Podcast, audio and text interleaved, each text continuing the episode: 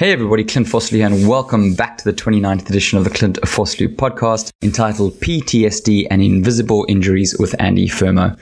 Now, this is one of those podcasts that's pretty surreal, I guess, as a civilian, because Andy was in the special forces, and it's all about you know, stuff that we see on TV and the movies that are dramatized. But for him, it was real and it actually was there, right? And and it's it's something that I personally cannot get my brain around, and I don't think anyone else can until you in that scenario.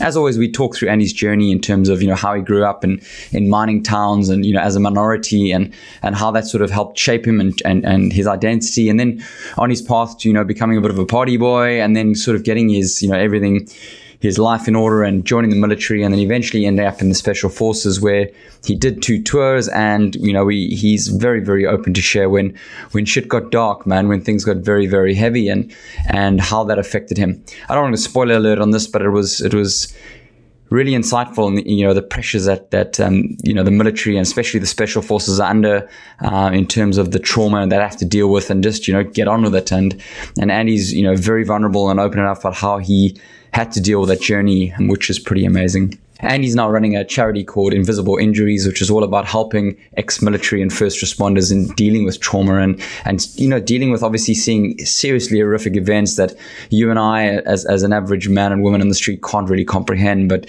just helping them deal with that. So if any corporations are out there who, you know, who get their funding from military from a, from a work, then please, you know, donate to Andy's charity, Invisible Injuries. Um, they're really doing amazing thing to try help as many people as possible. As always, if you're a guy out there and you're struggling with uh, divorce or separation, all the courses are up there, clintfossley.com forward slash help me. I'm also offering now group and one on one coaching, so clintfossley.com forward slash coaching. I just want to thank Andy so much once again for sharing his valuable time and sharing his story. Uh, we leave nothing on the table here, and he's completely open and vulnerable. So thank you so much to him. Once again, please, you know, if you are in the corporate space and you, you're getting funding from all your defense tenders, then please, you know, go head over to invisibleinjuries.com.au to help Andy out. Uh, I know you absolutely love this one. Once again, so strap and enjoy, and we'll see you on the other side.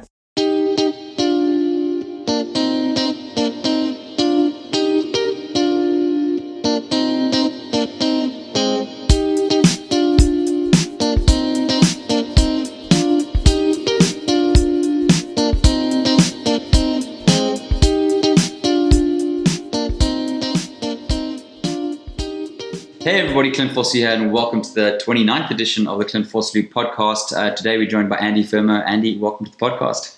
Thanks for having me so much on the podcast, Clint. Brilliant. So today we're talking all about PTSD and invisible injuries, which is your charity. Yes. Um, how's your day been so far? It's been amazing. Thank you very much. It's, it's Friday, so it's the start of the weekend. Uh, we're, we're going to be going camping Nice. this later on this weekend to start off the school holidays. So uh, I'm looking forward to it. Sweet. So where are you going off camping?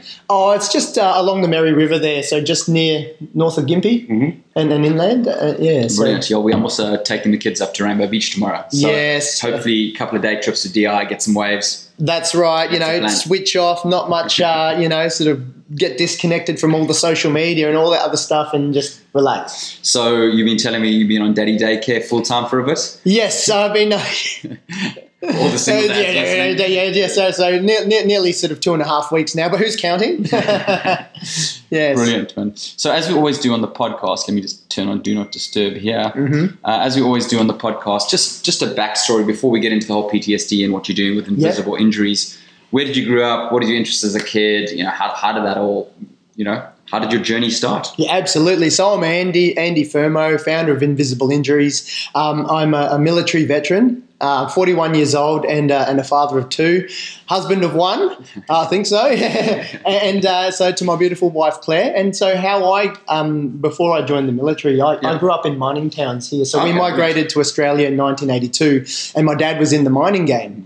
And Where did you migrate from? Oh, we, we migrated from the Philippines Okay. So through through through uh, through uh, Africa actually Okay, through. Zambia. So I lived there as a staging area for, Yeah. and then and then got the um, my parents sort of applied for several places, Yeah. and we got either Canada or Australia, and they chose Australia. Oh, wow. You know, because it was in the mining game. So what? So what age were you? Because there's, I mean, obviously Zambia, huge mining there as well. So Yes. what age were you as a kid? Do you remember going? Oh yeah, so we we migrated there when I was one, yeah. and then and then we moved we moved to Zambia when, when I was one, and then Yeah. moved here when I was like four. Okay, cool. Yeah, so three years there. and It's kind of like a staging ground to, to, to put the feelers out for the different countries, and then and we got here. Crazy. And then when you came to Australia, where did you land? We landed in Perth. So we landed in Perth, where there's a lot of mining in WA and in the Northern Territory, and so we, you know, sort of. I grew up in, in rural mining towns in the Yeah. '80s, you, know, so we were, uh, Pretty you know, rough. pretty rough, but a, min- a minority group, Yeah. um, let's say, and so, um, but. We were, being in mining towns, we, we, it was up to us to be able to create our own fun Yeah. and, and create our own adventures. So that's where I suppose some of the, the love for, for adventures and, and being Mm. out there in the bush. The bush is one of the things, the water's one of my other um, Yeah. sort of uh, calming places. And so we, we had to, uh, you know, had to make our own fun in the Yeah. bush. Um, it wasn't until I was nearly in high school where, where my oldies moved back to the city, back to Perth. And, um, you know, sort of went to a, a normal primary school with, with more than 30 kids, you know. Um, and so that was one of the things we moved as kids around. So that was part of the thing that helped me be able to, to, to make new friends quite easily Yeah. and being able to adapt to, to different situations. And just pulling back to those those early days when you said when you came across, obviously as an immigrant, Yeah. was you know, in the mining towns are oh, Yeah. rough as nuts from my Yeah, understanding. yeah. Did, did you feel isolated or as a family? I wouldn't say outcast is the wrong word, but Yeah. did, did you have that sense As an, out, as an outsider, I suppose, you know, Yeah. so as a minority group, yes. Um, but the thing was, when my parents migrated here, Yeah. they, they came here with the view they've got their, their Filipino group, Mm-hmm. but their mindset was to be able to integrate as much as we could into the Australian society. That's the whole thing. If they wanted to, to just have only Yeah. Filipino friends, Yeah. then they'd stay in the Philippines. You know what I mean? So the whole thing was okay, yeah, cool. We've got our Filipino friends, but that's let's just not have that as our one peer group and and do that. So I think that moving around, we did have that, but you know, we didn't have the support of immediate family. We had ourselves, so that's why that's a really important thing for me. That's carried over to be to, to have that importance of a, a family or a strong family unit and communication. And um, yeah, it was it was difficult because you know we was I didn't realize it as much, but um, you know you know, there was racism there, Yeah, sure. and there was all these things, and it's just all the little underhanded things that might not have been overt, but you know, just the little bits in the names, like you know, hey, you know, it's, it's the yellow peril coming here, or the this and the that, you know. But it's, it's just, um, but at the end of the day, um, I wasn't personally, I can't really remember being subjected so much to this bit where it was just really violence, racism. It was more verbal, but even still, then that's still a form of bullying, and, Yes. and, that, and you know, sort of. Um, uh, yeah. So I mean, sometimes we felt like, uh, uh, uh, you know, okay, who, who are our people? But we already always had our, our people wherever we were. But it was, you know, at times, yeah, and like, okay, well, why does everyone? Why do I have brown skin and everyone Yeah. else is a white person? You know, It's actually quite quite interesting observation because for me, Australia, from as a South African, right, is is was always multicultural, and I had a, a good friend of mine, Sarah. She's from Sri Lankan descent on the Yeah. podcast, yeah, and and uh, she also, you know. w- My assumption on that multiculturalness is not true because she said she never felt that she fitted in at school Oh. because of you know the darker skin Yeah. tone or whatever it was. I think it's just just want to harp on your parents going outside the Filipino comfort zone. I think Yeah. you know, especially I don't know South Africans are very guilty of that. They stick within their yeah, you know, within their clan when they immigrate. And I think it's amazing that your parents chose that path. Like my my strategy when coming to Australia for our families, I want to associate with cool people. yeah, I don't want to say I just want to be with South Africans because Yeah. then, as you said, you might as well stay back home. yeah. Do you think with them having that sort of outtake of meeting a lot of people, because obviously you're an outgoing guy, Yeah. helped you just to sort of connect with people quickly? Yeah, absolutely. I think that you know that was one of the things. Even though, yeah, yeah, we had different skin, we never had problems um, integrating with people who who had that similar values as, as my oldies. You know, it doesn't matter what um, sort of cultural background you're from. Even though, in, in, in, at that point in time, it was very much a lot of what we always had friends. Yep. And you know, yeah, sometimes you feel okay. Well, why is that their skin different to mine? But that wasn't uh, that I was outcast. You know, we always had friends and we Yeah. always had stuff there. Like I said, when you're in a mining town, there's not really that many people. So if you can't get on with people, Yeah. that, you know, even even with people in the in the indigenous community, um, uh, we had, had friends in the indigenous. Yeah. I lived in some pretty, uh, you know, um, b- you know, the mining towns. They were quite remote, and uh, you just had to had to get along. Yeah. Yeah. So when you went to school, um, obviously a bit of a culture shock, you know, Yeah. and uh, as you know, getting into a sports structure. So, w- what sports were you interested in a kid, and Yep. besides running around in the bush on a mining site? Oh yeah, yeah, days? yeah. So in, in the mining towns of Yeah. WA and um, and Northern Territory, uh, AFL is the big AFL one. the big one? A- AFL is the big one. So we, we always sort of played a little bit of AFL. Mm-hmm. Always played some stuff around the sport. But you know, as a young kid, it was more uh, th- those sort of programs were just more kick the footy around the field. Yeah. You know, growing up in, in in the school, it wasn't until we got to like high school Yeah. Mm. that did some other sports. Had to go AFL, and, and then um, you know I was into the into the bodyboarding and, and the surfing and that sort of party, that sort of surf lifestyle because we'd moved from the country to the beach. So I discovered the water. Yeah. You know, I'm like, wow, what's this? And you know, and, and so my love for the beach and the water sort of started there Brilliant. And that's in Perth. in Perth. Okay, yeah. sweet. Yeah. So, so I mean, another thing I know you're hugely passionate about is music, and you're Yes. a DJ. Yeah. Um, we, we desperately need a DJ for our parties here because Uh-huh. you know you everyone's got the phone. Yeah. And you play, you know, sort of a hundred or three quarters of a song. Of Yes. course, it's, a, it's a disaster. But um, when did your love for music start? Yeah, I think my oldies, my oldies have a pretty pretty good um, uh, background and, and taste in music, Mm-hmm. you know. But uh, sort of my love for music sort of started a little bit more when I was in, in high school. You know, um, I got my first single. It was uh, oh no, even even just before I started, I got a single. It was um, by a band called Icehouse. It was a cassette. Yeah. You know, and I had my little cassette recorder, so that came with me everywhere. That was the start of the love for music The Walkman. the man. Walkman, the Walkman, and then um, I, uh, you know, sort of one year, Mum went back to to the Philippines and came back with all these um, tapes, Mm. and I just think about it now that you've mentioned that, Clint. You know, she came back with all these the be- some big bands, you know, some Led Zeppelin, some Queen, and this, and I thought, oh, what are these bands at the time? Because it wasn't the top forty. I was listening to Rock Set. You've got your Daryl Braithwaite, you've got Johnny Farnham, and anyway, I saw that I heard the guitar and they were wailing at the. Yeah. And I'm like, how do I do that? so um, that was one of the first things. You know, I learned how to play the guitar. Yeah. Um, Teach not- yourself or no, I got some classical lessons to give me the groundwork. Yeah. And then it was just, you know, I had a great teacher there that sort of taught me how to learn to, Yeah. to do things by ear. And then so I just went from there. You know, Nice. 90s grunge, that was the sound. Yeah. Uh, a bit of heavy metal. You know, I, yeah, I was a bit of a music snob back then. And that was my love for music. Um, and that was always the case. Any bands? Uh, yeah, a lot, of bands. Yeah, Yeah. so it's any sort of nineties alternative bands. You know, you No, I mean, were you in any bands? Oh, no, I was. Yeah, no, I was. Not that we had any much success. I think the, the biggest one in one of the bands that we had, and I, I forget the bloody name of it now. I hadn't think, thought of it in that long. Is that we entered in this competition, a battle of the bands. And, Yeah. you know, sort of we, we did okay. Yeah. And I thought, well, you know, if I'm not really that good at that, maybe I can just sort of help organise some gigs or Yeah. some parties or something like that. So that was always the thing that we had. Classic. So were you always on guitar singing as well, or what is your? No, no, I don't have much of a karaoke voice. So I do once I've had a few beers, As we but, all- as, as we we all do, do. yeah. But you know, like sweet Caroline, yeah. It's, um, but no, that's that, that's what. Guitar, sweet Yeah. man. And do you Guitar. still do you still find time to play now?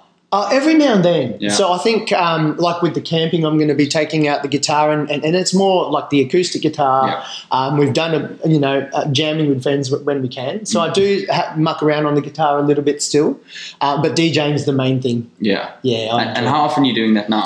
Uh, with COVID, well, Yeah. yeah, with, with COVID as much as we can. So anything, I'm, I'm quite grateful to, to have a niche that doesn't always rely on, on a specific venue or, a, or, or a pub Yeah. or something like that. So my niche is to do corporate and um, corporate events and functions, Yeah. private parties as well, milestone parties, the uh, the occasional wedding. And, and, you know, and I do product launches for, for companies as well. So that's my niche. And then the boys in the clubs know me as when they're burnt out or need a break, they could come in. So I've got like a gig most weekends. Oh, nice. I've got a really good Yeah. corporate gig at the moment with um, with my friends at F45 in, in Noosa Yeah. and Coolum. Yeah. So that's really good because then, you know, I, I- I like to work out myself and fitness is a big thing. Yeah. And um, I get to to give people their pump on when, when they're working out and it's really great and, and rewarding to see that. So do they actually have you in DJing live during workouts? yes, tomorrow morning is, is one as well. That's so cool, man. Yeah, so I'll be going to to um, to Coolum just down the road tomorrow morning. There you go. Six in the morning, and then it, just like the guys will come in and sort of I'll always go, okay, what's the demographic of the crowd here? They're younger or older? Okay, let's get some bangers in for that. And you always see them, like some of them have got their, their heart rate monitor, Yeah. And um, you'll see that they've got the heart rate sort of going at you know. That's why I always play some '80s music because it was fast. It's the best. It's the best genre ever. yeah. So when you when you were pulling back to when you were at school, Mm. um, you, you obviously joined the military. Did you Mm. did you join that straight out of school? What when did that kind of become become a plan for you? Oh yes, okay. So in in high school, uh, when when we sort of uh, when I started high school, Yeah. I still wanted to have that captain adventure, so I joined the cadets. You know, um, the, the, Which was in the school system, it right? was I was kind of in the school system of the you know the, the, the school that my, my parents wanted me to go to. Yeah. So that was one of the extracurricular activities, and I loved it. I loved doing the orienteering. You know, the once a year, the, the once or twice a year camp where we got to abseil and do all the adventurous things, shoot a gun. Yeah. You know, watch something go boom as an example. All those little things. Orienteering was one Yeah. of them, and map reading. All those. Thing, uh, maybe some of the kids might not get it these days. If you have a younger audience, you know what's that on the Google. But learning to read maps. Yeah. So that was one. But then I succumbed to you know beach girls, fun parties, uh, and uh, sort of into that sort of year middle high school. Started to grow the hair, and it got to the point where I couldn't hide underneath my slouch hat or cap that Yeah. we had. So I cut that away for a few years, and then I lived the sort of you know that sort of party lifestyle from Mm. high school to into the early sort of should have been uni years, but I was just you know sort of Yeah. my focus wasn't on academia; it was more on partying. Yeah. So uh, you know, look, I, and and sort of I had some jobs there. Yeah. Did an electronics degree, um, and so I built my own amp for the music. Everything was rolled around trying to you know get a big more power, and it wasn't until um, you know my brother joined the army as well. Followed followed in what I was doing, Younger and then my younger brother, Yeah. and then sort of I skew whiffed a little bit, to be honest with you, um, and then went down that path of, of you know sort of that party too much lifestyle, and it got to a point there where um, you know I had some concerned friends and family, and my brother was was there, he said, well, he was in Melbourne at the time, and he flew back and said, you know, what's going on? You know, Yeah. you wanted to do this, and I said, look. I think I'll give it a go because I was at a, that was a pivotal point in my life where I was like, okay, do I make a choice now to make something positive for myself, or just sort of be, you know, Party guy. a party guy, Yeah. you know, shit kicker, just doing nothing, no no focus. Mm. And were you still in W in Perth? I was I was still in Perth at this Yeah. time mm. because I had a great job at one of the best best bars at the time. So that's why you know I thought I'd study at uni. I think that lasted for half a semester because I had such a great job there. You know, Yeah. Mm. I could have gone down that hospitality path as well if I wanted to. But then I joined the army. Yeah. And- and where did you where where was your intake? My intake was in Perth as well. Perth, and the, the funny thing was, is coming from a you know sort of a, a, a Asian heritage. My dad was like, oh, and, then and and a migrant family as well. You know, it's like. You know, he's like, Manyong, you have to get a job. You have to be a doctor or a dentist or an accountant or something. I'm like, oh, Dad, I don't think I'm ever going to be one of those kind of guys. Yeah. And um, you know, and, and I lo- and I love the oldies, but you know, mining wasn't for me because I think that fly in and fly out when that's why we moved to the city was a bit of a turn off for me because I, I did lose my dad for, for a number of those years. That was probably one of the inherent problems that some of the audience might might connect with if, if they're familiar with fly in, fly out. Yeah. And I was like, okay, well, I didn't have a father figure there for, for over that half the time because Yeah. they were there. Now, the army, on the other hand, was one of those things. And he said, well, at least like, I'm happy for you to join the army. He was always pro-military. But then he said, you know, get a job. So, like, you know, from a from an Asian background, I thought I'll join and I'll dip my toe in the water as a reservist part-time. I still had another job going on. I'm back in Perth and uh, I'll do IT. so the IT Asian guy in the army, I'm like, okay. And when I got to train recruit Yeah. recruit um, school in Wagga, you know, I love the, that lifestyle so much Yeah. that I thought I'll go full time. And and do they because in South Africa for the intake they have basic training where That's the guys get flogged for Oh, yes. however long. So how, Oh. how long what is what is that, That- coming from party guy to square bed and Yeah. what is that adjustment like? Oh, it was it was a really good adjustment. Yeah. You know, sort of you sort of have to sort of decompress and sort of iron yourself out before you go because Mm. you've got so much rigorous testing. But that lifestyle there, I think it was twelve weeks. Is that what it is? Yeah, it was 12 weeks, and there's each phase, like, you know, you've got in four week blocks that you, you're going in as they transform you from a civilian to the basic military soldier. And for me, I really like that structure because as I as as I got my head back and I was thinking clearly, and I had that that um that vision, that's what I wanted to do. Yep. And and I enjoyed it so much that I thought I, I might as well just go balls deep and and, and, and have a go. Yeah. So I, I we because in South Africa because of apartheid, it was actually compulsory to go Yeah. to the army. You had to go for two years, Yeah. and we we were the first year to skip it coming out of year Oh, twelve, so we never went. Um, but the stories that I heard, you know, Yeah. through that basic training, were there's some classic ones. Have you got any looking back, any funny stories or any crazy stories from that first twelve week intake that you can remember? Uh, oh, from the first for the for the first twelve week, yeah. Yeah. well, our our section commander, the guy that was teaching us, always always said, "I'm just a cook." Right, I'm just a cook, and I'm like, okay, he doesn't look like a cook. He was a big, you know, very stocky, wiry guy, but really stocky. And I'm like, what the hell is this? This reminds me of a movie. and anyway, and it was, you know, sort of, um, it was called Under Siege, right? And Yeah. Steven Seagal. He, he was like a big special forces guy with a knife, and Yeah. and um, that was the story that he was using for, for this because we're like, why is this guy so skilled and he's really good? And and he would always take the piss out of this, and it was off that movie. So he Oh. was he was actually in the in the SAS. I found out later on, Okay. a couple of years later on, and we'd go in, but you know, sort of just the little things that they'd come in and beast the beast the hell out of us, Yeah. you know, and, uh, and it was just it was just a game to them. Yeah. You know, uh, I suppose at, at that time you're always kind of half half scared about what the consequences are. So that's the, them playing practical Mm. jokes. But you know, sort of it wasn't. There was some more funnier stuff or, or, or more classic moments when I was in when I was in the Special in the in, in the system. Yeah. Because I think you know when when you're being trained up for those things, the beastings aren't for the sake of beasting you and being mean. Mm. It's about trying to see what your character's about. You know, how much metal and mental toughness or physical toughness have they got? Are they going to answer back when the time comes? You know, Yeah. if they went to war and I gave you an order, are you going to answer back and ask questions? Yeah. You know, um, so they're, they're the things. So once you rolled out of those 12 weeks, Mm. what is your part? I mean, because you mentioned the, the Asian IT guy was an initial thought. But where did your where did your sort of career in the army go from? What is this? Yeah, well, uh, well, uh, yeah, I hit up my section commander and, and you know that that our trainer at the time. I said, "Oh, this is what Steven I want." Seagal. Steven Seagal, yeah, yeah, yeah, I mean, yeah, yeah. yeah. I, I said, Steve, mate, you know, well, how do I get that? Well, that's not a knife type thing, and how do I learn to throw that knife? And he said, mate, what do you want to do? And I said, well, I want to be, I want to be like, you know, I'm a more of a physical type of guy. I want to be doing the stuff. I want to be shooting guns. I want to see the boom, and but I also want to learn some really cool stuff. And, and you know, radios was always my thing, or electronics that I did with the making the amps through. So he said, mate, electronic warfare. I said, well, what's that? It's electronic and it's warfare. Well, how do you do this? Um, and he said, well, basically, you get to work with the guys, um, you get to shoot guns, you get to blow stuff up, you get to jump out of planes. And, um, and you get to play with some really sneaky peeky stuff. And I said, What's what's this sneaky peeky stuff? and he said, Well, guess what, mate?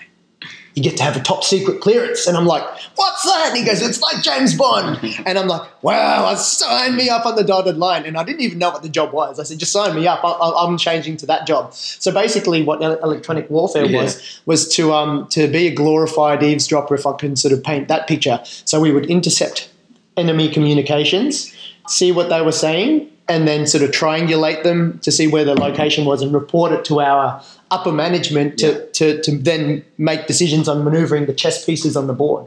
And how, and how long did that training go for? Ah, that was that was a, a, 18 months. Okay, wow. Yeah, so that was one of the longer training sessions Yeah. because you needed to get your clearance Mhm. and then you needed to learn highly specialized stuff. And that's just to become the basic, you know, EW soldier. Yeah.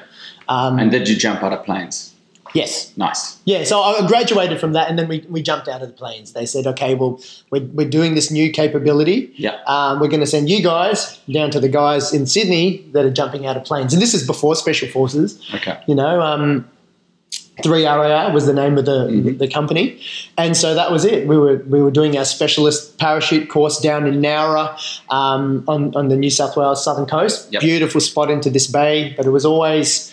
Um, yeah, it was a great, Nice. great jumping out of a Yeah. perfectly good aircraft. You know, some people hated it, but I loved it. It was Yeah. awesome. Yeah. So, so did you pursue that? I mean, I know you joined the special forces, but did you pursue that that career for a while, or did you? How, how, what happened to your career after that? Uh, in, what getting into the special forces? Yeah. Well, I mean, did you did you sort of do this electronic warfare Yeah. um, for a while and then decide, well, I want to do something else? Or Well, uh, yeah, I had the best of both worlds. So how I got into into the special forces Yeah. is that um, the year uh, 2006 was the Commonwealth Games, Yep. and that was the first year that the, the unit that I was with it was ended up it was four RAR, but it ended up being two commando was given the role that you know they had their bigger brothers of SAS in Perth, Mhm. and they were finally given their role to, to do the Commonwealth Games, domestic counterterrorism. Mm. So they posted us guys in down there to start up this new capability and our job within this sport. Yep. It was really exciting. Yeah. And so we were down there, and again, uh, we were doing what they call a full mission profile, where they're rehearsing what a scenario, what might happen. And one night, I remember clearly, Clint, the helicopters were coming down, and then they were flaring up, and then all of a sudden, the ropes would come down. Blokes in black were sliding there. This is by night, and then all of a sudden, boom, boom, boom, boom, bish, bash, do, do, do, do, do. and I'm like, oh my god, how do I get a bit of that action? So again, I said to my boss, how do I get that action? Yeah. And he's like, mate, you sign here. So that night, you know, I think it was three o'clock and three thirty by the time Yeah. we got home. I went onto the to the computer and then signed up and Yeah. and then sort of got onto the, you know, get accepted for to to take the test to see if we could go through. Um, And, and that process must be pretty rigorous. it's quite it's quite rigorous. Yeah. Uh, you know, sort of they you have to do a, what they call a barrier test, which is the basic fitness test Mm-hmm. to even be considered to go on the course. And you, by memory, know what those were? Yes, yeah, absolutely. so, so the the the um the the the entry test, the special forces entry Yeah. test, started off with a um. It was it was it was a, uh a push-ups. It was at the time it was a minimum of sixty push-ups within two minutes. Yeah. Oh, 60 or 70 push-ups within Yeah. two minutes. You had to do, um, you know, your 100 sit-ups to a cadence. So it's up, down, up, down. Yeah. And uh, with, within, uh, like, it was a certain type of sit-up. Then you had to do your heaves or your pull-ups. You had to do a minimum of 12 of those just Yeah. so that you could do your parachuting type stuff. And then we went into the water. So, uh, sorry, oh, So running. No, no running. No, there was a running. Yeah. There was a running component. So we had what they called the webbing. So what you're wearing in your as an army. Yeah. So you're seven kilos with your with a with a we- uh, a weapon, and um, you'd run two point four, and then and then on the on the actual day is three point two kilometers with your seven kilos and your webbing. So you're around about twelve kilos Yeah. in you know. In, I think it was like in 12 minutes or something Okay. like that, or, or, or 10, uh, 11 or something. Whatever the time was, it was a very hard time Yeah, to do. For, for a short dude with short legs, you know, I had to pretty much be like the road runner. then you have to do your swimming Yeah. in fully clothes, and then and then some orienteering, some other other things like that. And the, the, the culmination of all that, besides your medical, and this is just the entry test, Yeah. was to do uh, a twenty kilometer pack march with your, with that webbing, your rifle, and then another twenty one kilos in the backpack. Yeah. So that you, you're hoofing it. You're pretty much going, you know, eight k's an hour, trying Wow. to walk and shuffle at the same time for that distance. And did they do any sort of psychological screening at that stage, Mhm. or was that all through because you've been in the military referral through? No, it, it, it, it, it's all part of it. So they Yeah. still do psychological screening to Yeah. see if then you're suitable for that organization because, Yeah. you know, besides just being, if you were like looking at, at like a grunt, they say you need to be able to do this. You need to have a certain level of autonomy as Mm. well and decision making processes besides just saying yes, sir, no, sir. You know, that's why they're looking for that sol- that type of soldier in the traits to be a little a bit, little bit. high- yeah, yeah, yeah. a little bit higher. And and at that time, were you were you married, or I mean, were No, you? no, it was just it was single? yeah, it was still single. Yeah, you know, um, the Tinder whatever swipe. It was just Was yeah. there Tinder in those days? Oh no, there wasn't, mate. Not even that. It was the old school. You got to go down to the club and Yeah. the pub and, and, and then woo the girls. You know, spend a shitload of money for, for not knowing whether you're going to get a good return on investment. No, no, look, that's the, that's the that's the businessman in me now. But no, look, I think that was that was one Yeah. of the things. It was um, for me the military life. Great for a single person. Yeah. Great for someone who's also in a relationship. But for me, that was the ultimate adventure. Yeah. I was I had the you know no, a normal guy in in one of the best jobs. It still is one of the best and most rewarding jobs that I ever got to do. Yep. And I always look back on it. My military career is as as, as a really fun career. Yeah. You know, ended in, in not the best way, but you know, I would that was the best job. And so when I got qualified, um, back to that other question that you had, was that I had the best of both worlds because I was qualified as a commando after all that rigorous testing. Yeah. I could jump in on the teams, but what I wanted to do, and, and this is part of my personality is stay the same in, in the same trade. Yeah. So we had dual trade, so I, I could wear two hats depending on what the job was. Now the the beautiful thing about that, Clint, is you know I uh, I was the first in my um, trade to, to become commando qualified. Yeah. So what and I when you say commando, is that because you've gone through special for forces? the training and, Okay. the selection and the whole cycle. Yeah. So when you earn that cap, it's it's really coveted. Mm. So I was the first in my trade, you know, after we got posted down to, to earn that. Yeah. And what I wanted to do was uh, inspire some of the other people within my trade to, to come in and get qualified. Because one one of the things is then when you're qualified, you, you get acceptance from the crew, from the boys, from Yeah. the shooters. Instead of being someone that's detached and you're a liability, you have to earn the trust. Yeah. I know if you got one of those caps on, on, on the whole that you have a certain amount of traits. Yep. You've got the you've got the mental, mental and physical fortitude to do what needs to be done, Yep. And you've earned the right. So that was for me really important to help inspire our guys do that, which which was one of the criteria then for, for the guys posting in. And what, what age were you now? Just trying to get a timeline going. Uh, I was I was mid mid twenties by that stage. okay. Uh, by the stage I got into the special forces, and the reason why is those guys look for you know you could you could be physically fit. 18 or 19, 20 even. Hmm. But you're not mentally or mature enough to be able to, to, to do some of the things Yeah. that they do. So they'll say, come back in a few years. Now, if you're a 21 year old guy that gets knocked back because of that, you that wouldn't feel good. Ego, ego. It's ego. it's ego, but you know, so they do look for that more.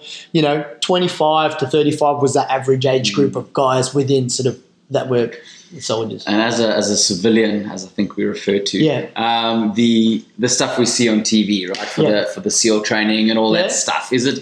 I mean, my assumption it is as hectic as that, um, and and for you mentally coming out of that, knowing that you've probably went to places that you never thought possible, Mm. Oh yeah, you must feel like I wouldn't say bulletproof's the right word, but pretty pretty damn good about yourself. oh, gone ah, it is a it is a is it a remarkable like I get goosebumps now. It's a remarkable sense of achievement, a mm. personal achievement, and then also to be able to do that with a group. Mm. Because when you when you start, you know there was a hundred and I think there was 120 that started out, Yep. and there was guys that were six foot six, built like brick shit houses, big guys. I'm like, you know, Arnie style. And here's me, the five foot six guy, wiry dude. I'm like, how am I going to compete with these fellas? And, um, you know, over the time, it was instead of thinking I've got, you know, two and a half weeks of this or three weeks of this selection now, how am I going to get to the end? I just did it in, in, in chunks one day at a time, one hour or one activity at a time. And that was it. All these small little bits and pieces, Clint, adding to the big sum. Yeah. And we'll get to that with talking about the PS, PTSD. Yeah. You know, that was a really good sort of mindset to have surrounding that. Yep. And yeah, so the, the achievement was just, it felt absolutely amazing. And in your class, how many people actually came through it? Uh, 30 completed the course. Yeah. and then further on, uh, they only ch- selected uh, they selected twenty two or a platoon, you know, twenty five. So a couple of guys dropped off for further training. So you could complete the course, but you might not fully display the traits yet. Like I'm saying with uh, the example again with the 21 year old guy. Yeah. You're awesome, mate. Yeah, go and get a little bit more life training Yeah. and then come back to us in two years' time when you're a bit more mature. And, and, you know, so some of those guys would drop off at that sort of stage or be, okay, you physically met the thing, but you didn't mentally meet our requirements. So, had you achieved all of this before the Commonwealth Games? So you got to, or was that afterwards? That was afterwards. So basically, the Commonwealth Games happened. I applied. We did the um, with the training, Mm-hmm. and then pretty much as soon as we finished all that training, it was game on. Yeah. it was like it was all that training, and then it was Afghanistan. wow. You know, um, so, when is the first time you went over there? yeah, uh, 2007. Okay. And how many tours did you do? I did two. Did two. Yeah, And and I mean, once again, my you know civilian assumption, Yeah. right? The the the harsh reality of landing there, and it's like this shit is real. yeah, this shit is Uh, real. Yeah, you know, I mean, did did that take you back, or are you so conditioned at that time to just to just do, you know, that's your job? Yeah, absolutely, and, and great. So, that, yeah, yes. So that that's that is your job. But just to sort of flow on from your original question, there was to um, you know, sort of with with these other people when you see the stuff on TV Mm. is it as hard as that yes it is as hard but probably even more difficult because they have to change the the way that they they speak to people and that you know you might have some media celebrities and that and you can't be Yeah. Oi! and you know to just be swear words the whole time and and doing this but all, but the thing but having said that they're the elements that they do to, to test them are, are very similar. Mm. You know what I mean? They just change the, the severity of how, how much they're grading, Yeah. just so that people get that taste. So if you think about that and then sort of add a few steroids to it a little bit more, then it just adds that little bit more. But the, the, the principle's the same. Now coming to the to your latest question Mm. is that you do so much training, and and it, it must feel the same. You, you know, you you, you talk you mentioned that you were you know your, your rugby was your thing Yeah. for your sport. Yeah. Um, when you get that grand final and get the Guernsey on, it's that feeling of oh my god, I'm here. I've, you know, it, it's that self validation. You know, I've done the training. That felt great. Um, I've, I've finished all of that. Now it's we've, we've done the lead up. We've done the season. Now let's let's play our A game. It's game time. It's game time. Yeah. And um, that was the, the feeling that I got there. But when I landed, we were uh, there was a couple of years in between, like 24 months between the, the, the previous rotation to when we went. So we were at the real pivotal stage of, of that unit at the time. And uh, we went there early. Um, a, a small select of us went early to set everything up before everything came. And um, when I landed, I clearly remember landing on the tarmac there, and it was I could see the Himal- the, the cat, the snow capped bloody mountains. It was beautiful, absolutely beautiful country. If they could only get their shit together, to be honest with you. And um, you know, yeah, I came in, landed on the, the runway, and it, the, they opened up the, the ramp opened up, and I, all I could do was this, humid heat. It was like nearly. It was nearly 50 degrees in the in the shade, you know. Like it smacked me on the head, but maybe I don't know if it was humid or it was the heat or a combination. But we were already at 4,000 feet, so you know, Yeah. hot, humid, not much oxygen, headaches, and that was it. But because it was so quiet and we landed in the middle of the day, it was a false sense of security because it seemed really quiet.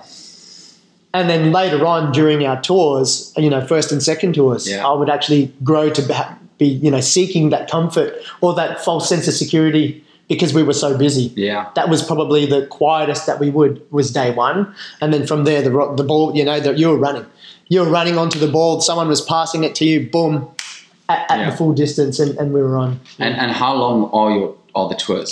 Uh, for, for us guys, The first one, yeah. yeah. So y- it was oh, for me because we went a little bit earlier. Mm. It was like a six six and a half month tour, but I was nearly out there for eight months because we were there for a few weeks Yeah. either side of the main body, and so um, you know, let's say let's call about the eight month mark, and without break in between. And, and looking at mental health, which is obviously you know hindsight, the joys of hindsight. Mm-hmm. Is is it is it tough to stay after your own mental health, or are you just so busy that you're just in the zone and, and you just you don't have time to think? Yeah, I, think I think great question, Clint. Um, I think that uh, for, for the whole, you're operate what we call operationally focused, Yeah. or just in the zone, focusing on what what the job was, and um, you know whether it's a sports thing, you know, you, you you're focused. You see athletes when they're just there, and you can see that they've got that job or, or mission in mind. That's what it was. And in regards to the mental health, it was what the hell is that? You know, I, I- and I admit, you know, as well back then, I'm like, okay, mental health, it's not really too much. You know, if I can't see it, you know. Um, you know, chicks don't see cardio. Well, you're like, well, man, you know, uh, uh, if you're in the fitness game, Yeah. uh, uh, but you know, at the end of the day, um, I didn't think about it. It was more, let's just focus, and anything that does happen that might be traumatic, let's Yeah. just put it. Yeah. There's an incident that goes to the side. Let's just put that there. Let's park it Under the carpet, under the under the Yeah, carpet yeah. as far as we can, right into the corner, and then and then forget about it. And when you when you came home, Mm. um, what was that decompress like? They had they had a they had a coming home sort of procedure. Yeah. let's say. Uh, but the procedure is more of like a tick, tick and flick. You know, um, when you're there, hey, did something happen bad to you? Well, you know, did you witness trauma? Yes. Yes. Did it affect you? Oh, you know, look, no, put it behind you. I don't want to say that anything because I, the next job's, you know, Yeah. I, I want, I want, that, I want another Guernsey. So I'm not going to let my niggling knee or, you know, or, you know, um, I use the sports thing, you know, Yeah. as a, you know, because that's kind of like what you could sort of relate to. I don't want to let anyone know that something's wrong if, or there's a niggle. So there was a procedure, but it, you know, then it was documented. And Yeah. then when we got home, same, same again. At that point in time, Clint, um, the army was really busy, and it was like a big busy period. So the the the, the wheel was going, and you know, sort of anything there, if it popped off the side, then we find it hard to be able to, to, to get back onto the bandwagon. Yeah. So, um, and we were so busy, no one really thought about the mental health, especially on my first trip. You know, you'd come back. Um, we actually went straight to work. We didn't do any holidays because we were so busy Yeah. for me. And then and then we had some holidays afterwards. So I'm like, okay, it's just back into the the swing of things. Hmm. And then um, my on my first fir- first trip, you know, holidays were cut short. I went overseas, but uh, you know, I actually went and did a bit of a European tour to catch Mm. up with some friends.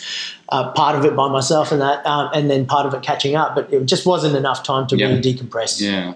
And and how long was the gap between between your first and your second tour? 2007 was the first one, Mm. and then 2009 was the was the second Yeah. trip. And and that's from not getting ahead of ourselves, but when you started s- struggling and realizing that there were issues, was that on that second tour? Oh, more, a lot of a lot of the more um, traumatic incidences that happened um, happened on that particular tour. Mm. Um, I think it was just because as well the enemy we'd been there for a couple of years and the the enemy um, had sort of sussed out some of our tactics and procedures Yeah. and, and and you know there was a lot of incidences happening around guys um, IEDs. You know those bo- the Yeah. roadside bombs or remotely detonated bombs that would go off. Yep. And you know, after a while, in certain places, because it's very mountainous, if you're on vehicle, you're driving in and driving out of the same spot. Guess what? Know that could be you're gonna be. they're going to yeah, be, or at one point you can be there, Yeah. and um, and they could remotely detonate it. Yeah. So um, the second trip is where a, a few of these traumatic incidents incidences happened. Yeah. Um, there was, I call it the trifecta amongst many, but um, on our first mission, say it was eight, eight months, the, our first mission was actually one month long, Mm. you know, outside the wire continuously. So not going back into the comfort zone of what we talked about before. This was outside, and we were going into a um, an out of area zone as well. Um, you know, so there was, yeah, it That's was a lot of time to it was it was it was out of fur, it was basically it was further further than where we would usually go, Mm. um, which was like a like known as the the Badlands. You know, it was in between borders, and, and it was like the Badlands where it was like a safe haven for for the um, the Taliban and Yeah. the, the enemy. So the first couple of days, um, you know, uh, I, we were, were traveling uh, this month long tour Yeah. um, Sergeant Brett Till lost his life, and he was an engineer who was had the metal detectors and, and the uh, the dogs. He was the, the lead guy, Yeah. and um, he was dismantling or making safe an IED. But you know these guys are the enemies quite wily, and, and there was two, the second and the third hanging Yeah. off that as well. Yeah. So unfortunately, um, those um, devices went off, and and he he, he, he passed away Yeah. you know, lest we forget Sergeant Brett Till. Um, yeah, so that was a big knock to everyone Mm. right at the start of the tour. Yeah. Within a couple of days, you know, that's that's like having a big. And he was one of the most experienced in his field for, for that. So, and, and he was the, actually one of the one of the upper management for all the guys Mm. underneath him. So, for them to lose, and for us to lose Yeah. someone like that was a big hit. So, us. so assuming that obviously kills morale, right? But Mhm. but how? Once again, looking back, so so much easier, right? Yeah. But but what what did the what did the leadership at that time do to sort of motivate and keep the troops going? Like how, how do you, how do you deal with such an an incident? Yeah, yeah. I think it was. Yeah, we, we, we, we mourned for a little bit, but then Yeah. then you know the the whole the whole idea was you know we were on a mission. Yeah, We were on a big mission, and we needed to to go and, and perform that mission. Yeah. So as as as as blowing it to morale, and you know as it was, and shocking to have lost someone so earlier on the piece, you got to think about the bigger picture. So they we we sorted out Brett's evacuation Yeah. And then you know his repatriation back home to to Australia. But we didn't even get to see any of that because we were you know at the start of a month. Mm. So then we were gone. The, the road show went on, and then a couple of days later, put put that aside. Mm. Um, a few days later, we were um, on top of a feature, and uh, what do you mean by uh, feature? so on top of a, a hill, Okay. right, or, or sort of in Civilian between. talks, Yeah, so we were on top of on top of a hill, and I'll paint a picture. So we're right, sort of moving towards the top of a hill, having a little bit of a break, and but the zone, the area looked like it would have been, you know, in hindsight, a, a good place for an ambush. Anyway, we had a little break, and then we went on, and I was on in in like this vehicle called a Bushmaster. It's like a little like a van, uh, like very heavily armored van with a, with this V hull, and I was on the back gun and I clearly remember it because we just finished the uh, the little smoko breaks and check where we are going to go, and then we were off again, and then chick boom.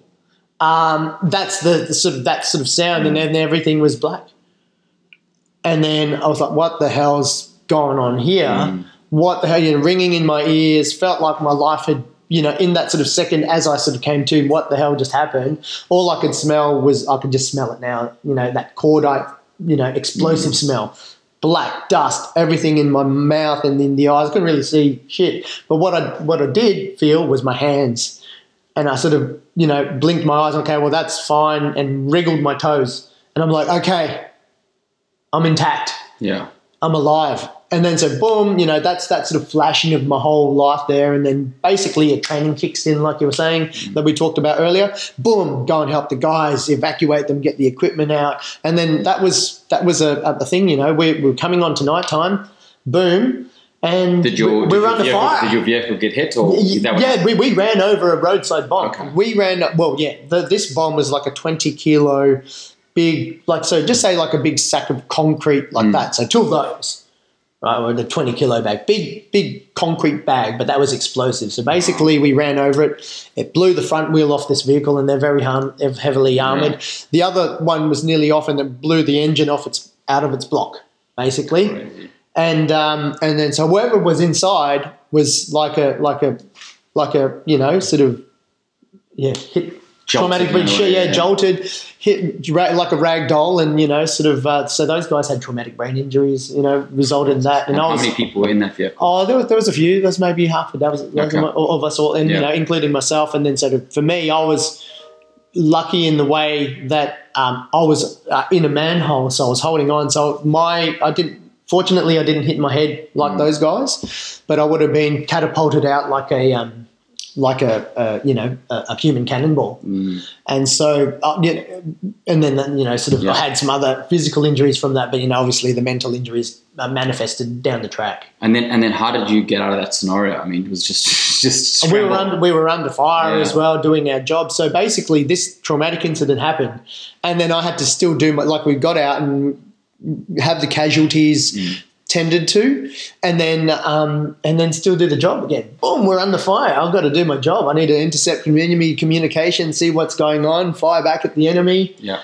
So it was stay straight again. Yeah. And then so the severity after that particular firefight, it was kind of like midnight. It was pissing down with rain. It was got muddy, you know, and it was okay. Well, let's sort that out. But we had we had a bigger mission to do. So basically, it was just self preservation for the rest of that night. Get a new vehicle in. Get the other one, you know, put all of our stuff in the new vehicle, and then off we went You serious? serious, man. And so they blew up that other vehicle. You know, it was the best. It was really looked cool, but Yeah. you, you know, um, you know, the the plane coming over, dropping a few bombs, and you see the bombs dropping out, boom. and so they they blew that vehicle up in situ or in the spot, Yeah. and then we were off again. So and then you know, so that was put that back in the back drawer there. Wow. That back draw's getting full, man. The back door's getting full, and then the the, tri- the trifecta again. So we finally got to this really heavily armed or Badlands location, and there was some serious fighting that we had as well. And um, I, you know, a couple of days later, and, and this guy, his name's Damien Tomlinson, he's like, you know, um, done quite a lot of public speaking now from his injuries. But they ran over another IED, but they were in just a like an open top four wheel drive, like a Land Rover. You Yeah. see them around now. Boom, and and then he lost he, he lost his legs. Yeah. You know, another traumatic incident that sort of happened. Um, yeah, it was yeah to to sort of see that succession of Yeah. stuff, and and for me.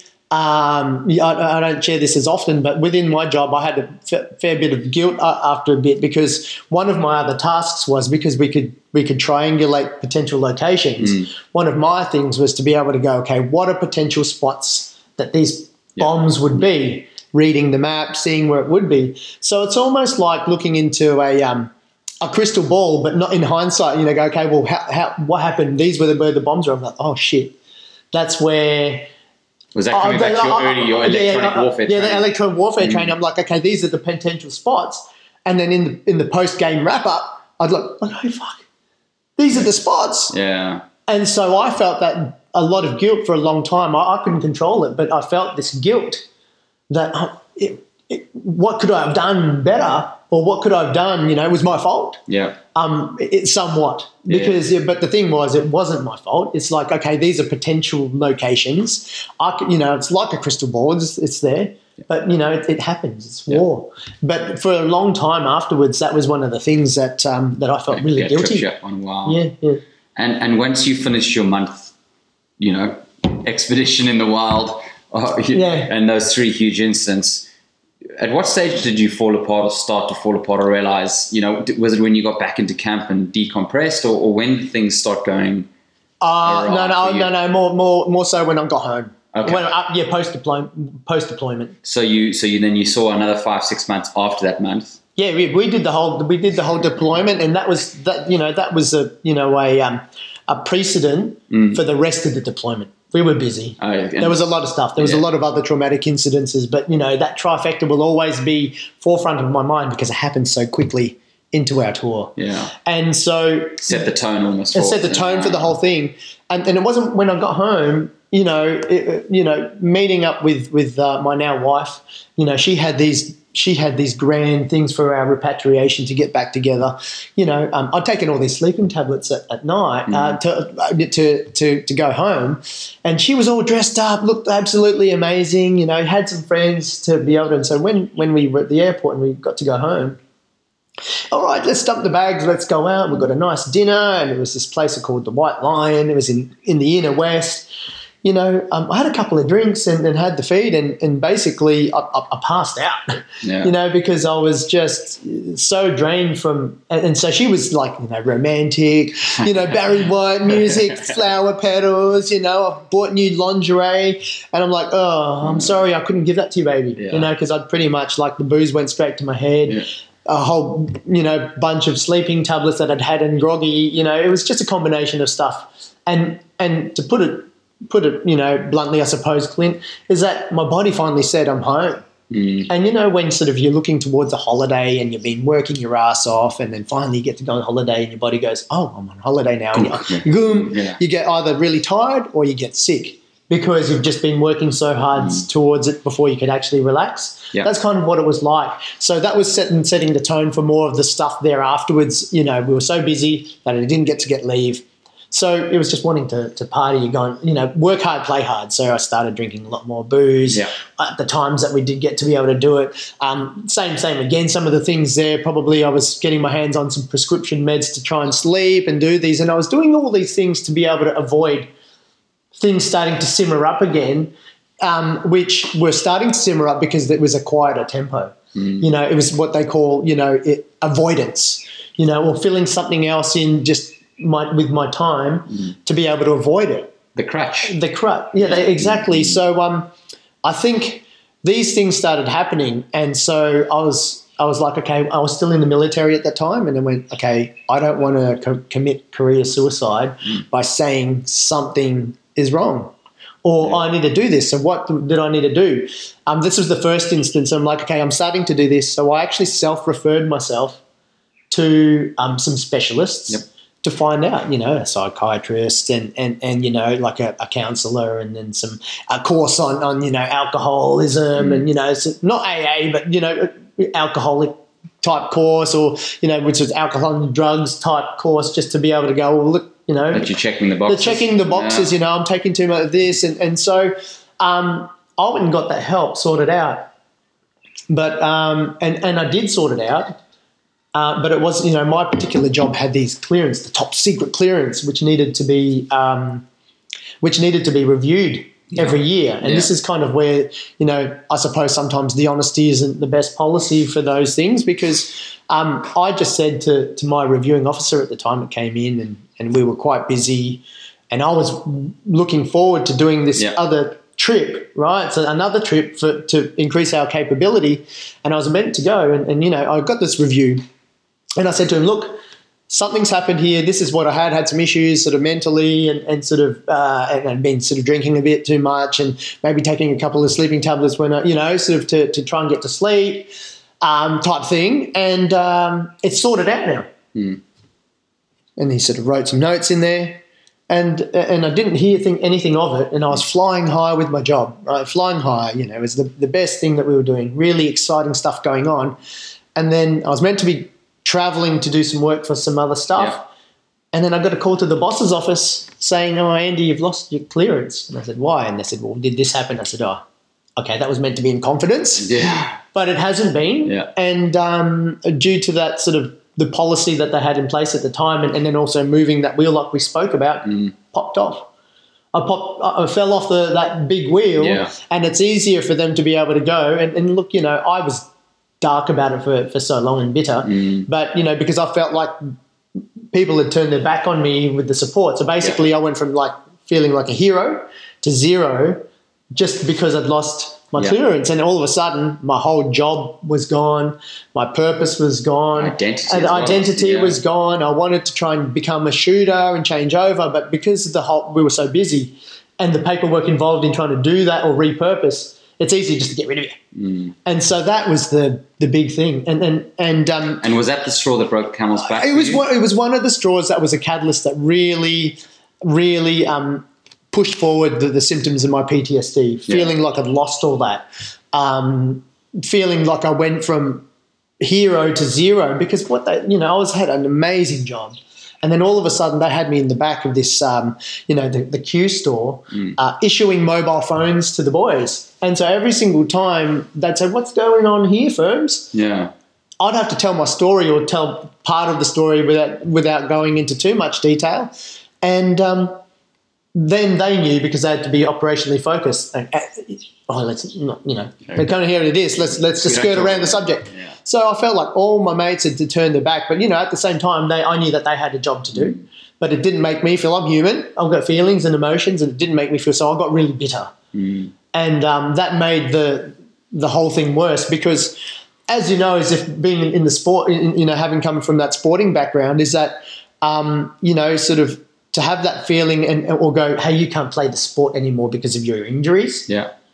I've got I've got two or three more seasons to go. That's why a lot of guys do it, right? Because they don't want to, as Yeah. you said, come off that wheel. Yeah, They just I strap it up done- and go. You know, sort of. I, I I was, I was, I thought, okay, you know, I've got, I've got my girlfriend now, wife. You know, I've got new priorities, but I could do two more trips. Mm. I could do at least another five years, and so I got ejected from the army Yeah. before I finished. Got to be playing soldier. You know what I mean? So mentally, Yeah. So so once you came off that wheel and got you know lost your clearance, how long did you last in the military after that, or was it? oh, it was just that there was an administrative process to get rid of me. Oh, was it? So I, you know, finished my trip. yeah. 2009 and then sort of and came back September and by the time I was out and all that because you had to be expedient I was out by you know late April And this is in 2010 now. 2010 Yeah. the next year Yeah. so to go from flying high to, to that sort of spot I was a broken I was a broken man So so just a a question, I guess, and I've Yeah. got some couple of friends who are long time ex military as well. Um, not special forces, but in, in different areas. And something that I know they struggled with when they became a civilian. Yeah. They said the army is very, very good in making you feel indispensable. yeah Um, and I'm sure with special forces that'll be that on steroids. Yeah. When they rolled out, yeah um, I think for them they realized you know the army would be lost without them. Yeah. Yeah, they, they did all a couple of tours, but then the army carries on yes uh, very much, and, and as if they're almost forgotten. No, they struggled with that. Was, was that the same emotion that you were going through? hundred percent. Yeah, yeah, ab- absolutely, hundred percent. So the day I, the day I got out of the army, um, uh, I, I went and I'd been watching MasterChef, so I went out like I got out on the Wednesday and went and did the master, like you know, got an apprenticeship in a in a three hatted restaurant. Yeah. But then all the other things that I was doing was I'd get up, you know, get up at the crack of dawn, five o'clock. I'd go and do my PT, and then I'd come back, and so I was still even before that, you know, so I was still doing the things, mm. sort of in hope that I might get back in. But it was that was never to be the case, you know. That that ship had sailed, Yeah. and so I, I was I was lost, you know. So I was still like, you know, am I still doing the same things and and trying to find that identity at that high level, you know, mm. sort of. I was so used to being around, you know, being feeling like I was 10 foot tall around alpha males and, and had, you know, indispensable, Mm. you know, uh, and or indisposable. Yeah. But then it felt like, you know, afterwards you have to fend for yourself. Mm. You know, what am I going to do? Um, those questions, how am I going to provide for, you know, how am I going to provide for my, for now, my now wife, you know, like it was just us two at the time. Yeah. But we were, you know, dinks with really good income. I'm like, oh, where to go? But living in Sydney, it's bloody expensive. Yeah. So to, to know, not know what you're going to do will go into something that's going to be bringing in the dollars straight away, that unsurety, um, and then losing the identity. What is it that I want to do? I don't really know. You know? So, so there. I mean, I guess from from the outside looking in, you know, hindsight as always. There, there must there's a hell of a lot going on. So you've Mm. Yeah. got you've got the PTSD stuff, Yeah. which is the the core. You've got. Obviously the lack of identity, as also the the bitterness and and Yeah. Mm. disappointment, I guess, in terms of the army.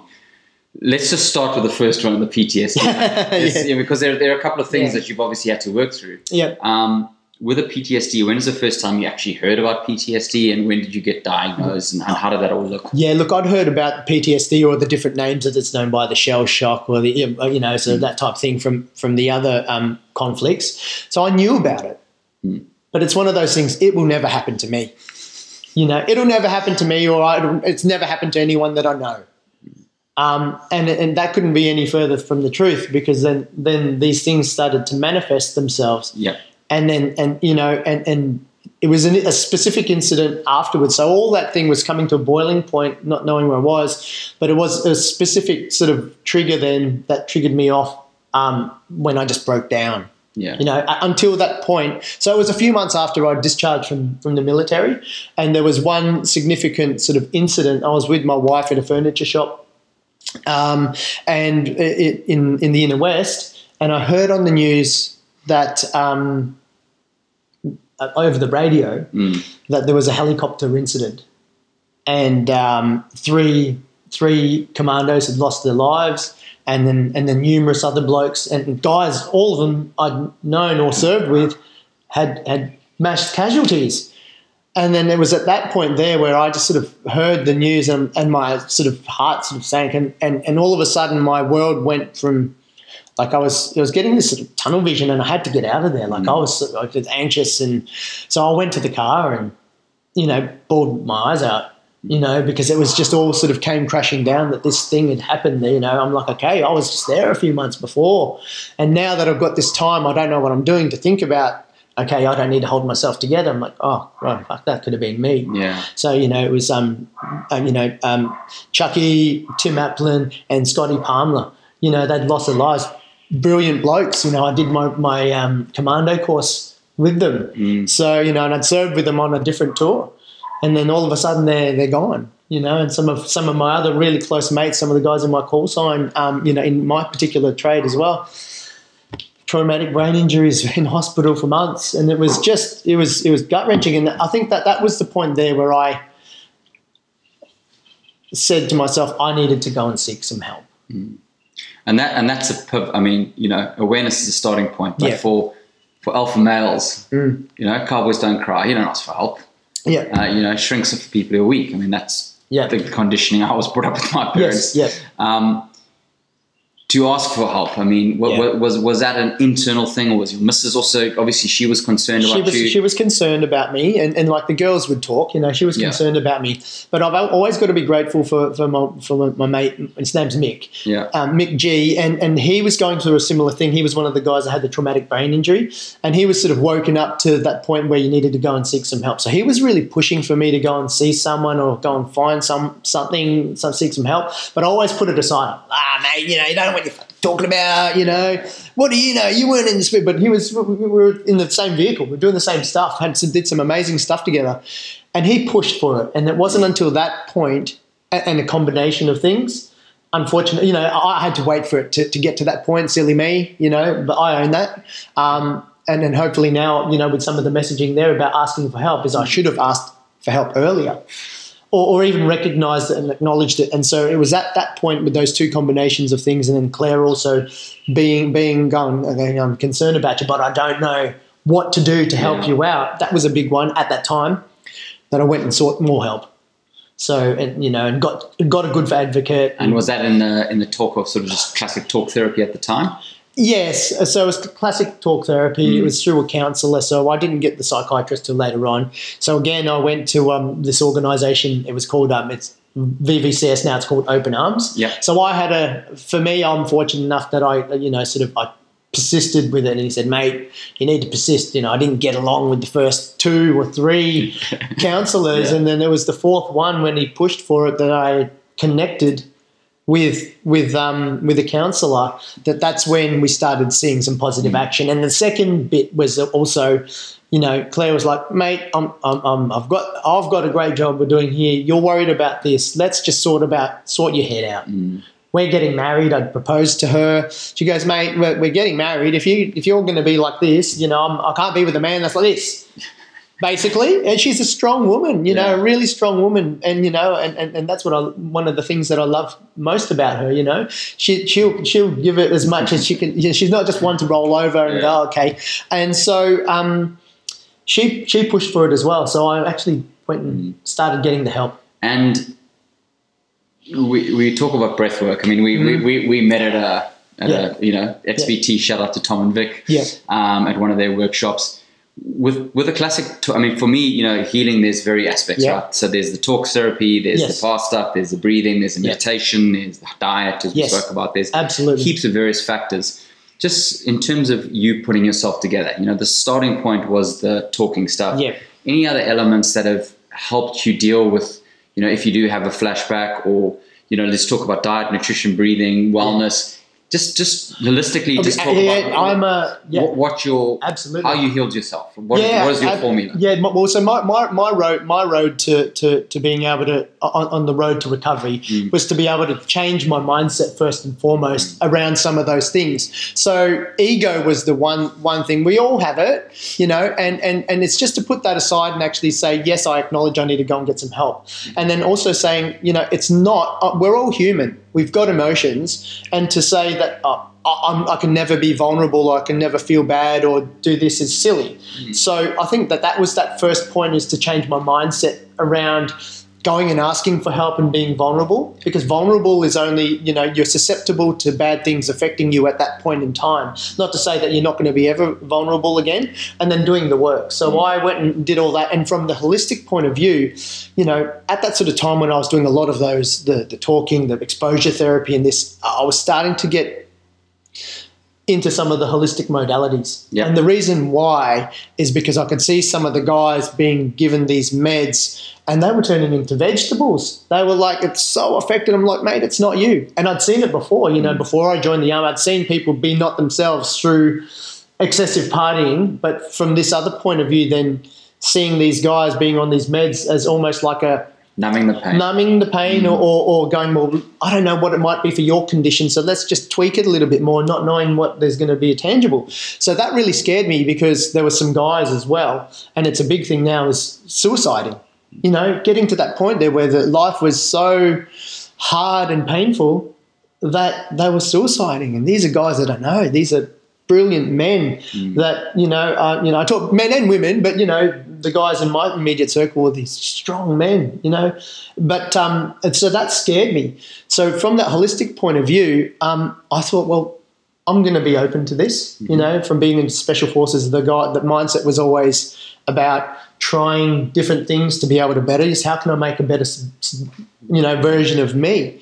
And so I started exploring some of these other things, you know, as part of the therapy, like the breathing, active breathing. But it wasn't until later on in the piece that like a really good friends of ours um, introduced us to, to the breathing, but I changed my things, you know, did the work, started changing some of the eating, um, changed my mindset, mm. did some personal development around some things, started surrounding myself with a new network of people that were in alignment with what I wanted to do. Mm-hmm. You know, so key, yeah. That was so key. Yeah. Um, and, you know, and, and then I was luckily taught from that early moment on through my advocate. He said put aside your ego and do the work mate. Right? Um, it might not seem like that but the army doesn't give a fuck about you now. Sorry about the language you know. It's an you know, explicit you, podcast yeah, yeah no worries. You know the army doesn't give a fuck about you. Now you're doing this. It's just about having those resources like what we spoke about. So you really need to look after yourself. And he goes oh, I can teach you Andy. Oh I can help navigate you right? But you just need to put that aside now, do the work and, and, learn. So I was really fortunate enough earlier in the piece to learn how to navigate my way through with some of the holistic modalities, which became a very important thing. Yeah. Eating, keeping fit, mindset and doing these things. Yeah. Now, where I think um, with the with, with PTSD and, and, and, mental health in general is it's like a physical injury, but you just can't see it. That's why my organisation is called Invisible Injuries. And um, but like an injury, Clint, they can be they can be you can recover. You can do the work to recover. And how much you recover up to a certain point is how much work you're willing to put in. It's just like a physical thing with my shoulder. I'm going yeah. to get it done. My knee, you know, um, from a sporting perspective, that's how you put it on. Um, but the thing is, once you recover, you're always going to be susceptible to recurrence, of like course. in any injury. Yeah. So if you stop doing some of the things that you have, and in this case, mental health, mm. um, is the self care plan, you could easily fall off the rails pretty bloody quickly. And that's happened to me se- several times, well, a number of times in the 10 years that I've been separated from the military. Yeah. You know, and, and for certain certain reasons, a trigger will happen or whatever life throws in your way. Yeah. If you start putting that aside, that's where, where it is. But it's it's always been core has been that holistic modality. Not saying that you know I do take some prescription meds now from from um, from seeing my site, but that's on an as needed requirement because I I, yep. I, I would ch- rather choose to do the preventative um, measures in changing the stuff that I can change, and then have this as a tool to use um, when it's needed. Yeah. And then for me personally, that works best. Yeah. You know, because then it's about more about the lifestyle and your relationships and your support systems and what you do. Because the the you know, the like I've got a super holistic approach as well, and it's just it it, it, it just mm. becomes who you are, right? And yeah. you, you have to, and if you don't, you know, if, if you let one of like my my perception, if you let one of those slip, then things are going to start slipping. Like I've got a program called Eight, the eight yes. key things in the framework. Yeah. If you if you let you know if you're doing five of the eight every single day, yeah. then you then you start to slide. You know, which is which is intriguing, and I and I think also, and I, and I know I'm assuming, but I, I say I know, but to have that that mental focus on always trying to evolve, always trying to prove yourself, always trying to be mm. better yeah. is such a better way to live than rather than, you know, focusing on the stuff that happened to you. That's right. But if you're constantly evolving as a human and being inquisitive and taking in new information and Absolutely, and I think it's it's it's one of those things that I really like. That's a real key message that you just said then, um, Clint. Um, and, and, I totally, yeah, you're right. Assuming that one there was you were right, is is is going. You know, if I can, if if I'm not living in the past and going, you know, that's what defined me you know, being the soldier is what defined mm. me, um, is going, well, no, it, that was one part now. And it took me a long time to be able to say, and it'll take you, some time, for some people, it might take years to be able to go, yeah. you know, um, but it, it will happen if you work towards it. But it's like this it was one point in my life that defined me then. I lost my purpose, but now this is what defines me as a person now. But I haven't lost any of those core things that I find valuable or see what's value yeah. value. I just needed to be able to find a way that was to repurpose it in a way that then I can be have those thoughts. You know, how can I better myself? Um, for me, it's important. Um, say, for example, uh, immediate support like that of my wife and and, and the kids now. Mm. You know, um, earlier on in the piece. Um, you know, we got Claire in, and we have a, an arrangement now where if I'm being PTSD you know, thing. Instead of going, her going, oh, can you go and get some help and do this? Um, and I would say, oh, you weren't there, you weren't in the wars, you shouldn't know, you shouldn't have to know and take that burden on for me. You know, typical yeah. bloke stuff. And I'm not saying that women, have, like, you know, when I say guys, guys and girls, PC type world, but at the end of the day, um, that was one of the things uh, that was important was to be inclusive, mm. and then from there we can actually go, well, where's where? How can I be a, a better man? So for me, my thought was I'm going to bring her in and, and, get her involved because a problem shared is a problem halved. Mm. Um, and she's one of the most important um, you know, people in, in, in my life. And so if we can do this together, yes, there's going to be some mistakes. At least then I'm not doing it alone and, and, and, isolating myself. And how can I be a good husband or, you know, or a good dad or good something if I don't work on myself? Yep. And that's the whole thing about the holistic improvements that I think, you know, taking small bits at a time, I go, well, look, say, for example, your, your eight methods. Mm. It's like, well, if I tried something from each bit and was consistent with each of those, then I'm going to get it's, yeah. it's and and how can I improve myself? I'm not going to get to Rome in that one day, or I'm not going to get to that end stage like with the with the selection course. You know, three weeks of being beasted. I'm just going to take a small step at a time. Mm. You know, it's it's it's three weeks long. I've got this many days. If I'm going to follow the eight steps in Mm. the wheel. Then I'm going to do this, or if I'm going to do my, um, you know, the the um, with the food, I'm going to make small changes, and then I'm going to get Yeah. there. So that's the whole holistic approach that I, um, you know, uh, that's what I believe in, and that's Yeah. what I live and breathe. And you know, I'm not perfect, but it's it's just it's about trying to be consistent with it. You know, the 80-20 rule. Yeah, amen. Mean, you know, we were talking about that earlier on, and, and that's a big thing yeah, when you're It's human. so, so let's pivot across to Invisible Injuries, Yeah. um, which is your charity focused on soldiers and PTSD, right? yeah, Right. yeah, and first responders And as well. first responder. Okay, Yeah. wow, that's awesome as well. Um, how did that How did that idea come about? I love the name, by the way. It's- Yeah, it's, yeah, It's, uh, it's great. like just just the story behind behind you know starting a charity. Yeah, the story that the charity was that you know when we moved up here, um, things sort of happened for a reason, and um, I was in the property game, property investment, and it was is going going really well. But when we moved up here, you know, sort of I didn't have that support that I had set up. Um, so it took me a long time. It took me like eighteen months, and Yep. and then we were trying to secure our home and you know try and rework our business. So there was all these different factors that came in, and at the end of 2018, um, we, we we tried to se- secure a home, uh, and and through all these other things that had happened, it seemed that the universe wasn't you know we were pushing for some to make something happen, but the universe was just saying Sending a different that's not what's good. That's not in the master plan, mate. And so it all came to a head um, pretty much just like the day after my 40th birthday. I'm like, okay, well, that year's that, you know, um, and we lost everything, Clint. You know, so we lost this house that we were trying to secure, had to change the jobs because the banks were saying you needed to get a PAYG job. So I was again purposeless. You know, I didn't have purpose and I was a broken man because I'd put my self care aside. You know, financially we were like up shit creek, and with you know, I didn't even know if I could, you know, put a roof over Yeah. the family's head. And so basically, we went camping, and uh, we felt like we felt like running away. And but I'm not a runner.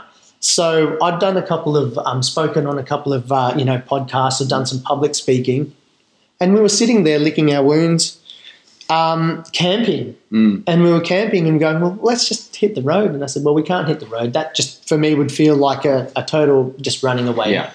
And so it, the idea came about. Claire said, well, you know, you're really good at your public speaking and doing these things, um, and you know how to navigate your way out of it. So why don't we document that and then maybe we can go on tour and then and then be advocates and raise awareness around mental health, PTSD, and the conversation around Australia. And then hopefully we can also re- reduce the amount of people suiciding. Um, and you know, and there's a lot of organisations that are doing great work out there. Why don't we connect them up? So that was the idea. So 2019 came about, and so that's what we've been doing. So mm. basically, I went, I'm going to break down my framework about what I do, Yep. and then hopefully I can share that my story and those of my peers, and then get people these other small achievable nuggets that they could take, and then connect them with with other organisations that are in alignment of what we're doing, Yep. And then create a big database. So at least that's that's how it all came about. Who came up with the name? Well, yeah. Look, let, us talk about this one. And if Claire's listening, I love you, baby. Like you know, so she came up with the with the with the term, and I, and I'll agree on that one. But I came up with the catchphrase, right? When the dust settles. So the, when the dust dust settles, and that's the thing that we can we can argue about that later on. um, is Trademark. When, yeah,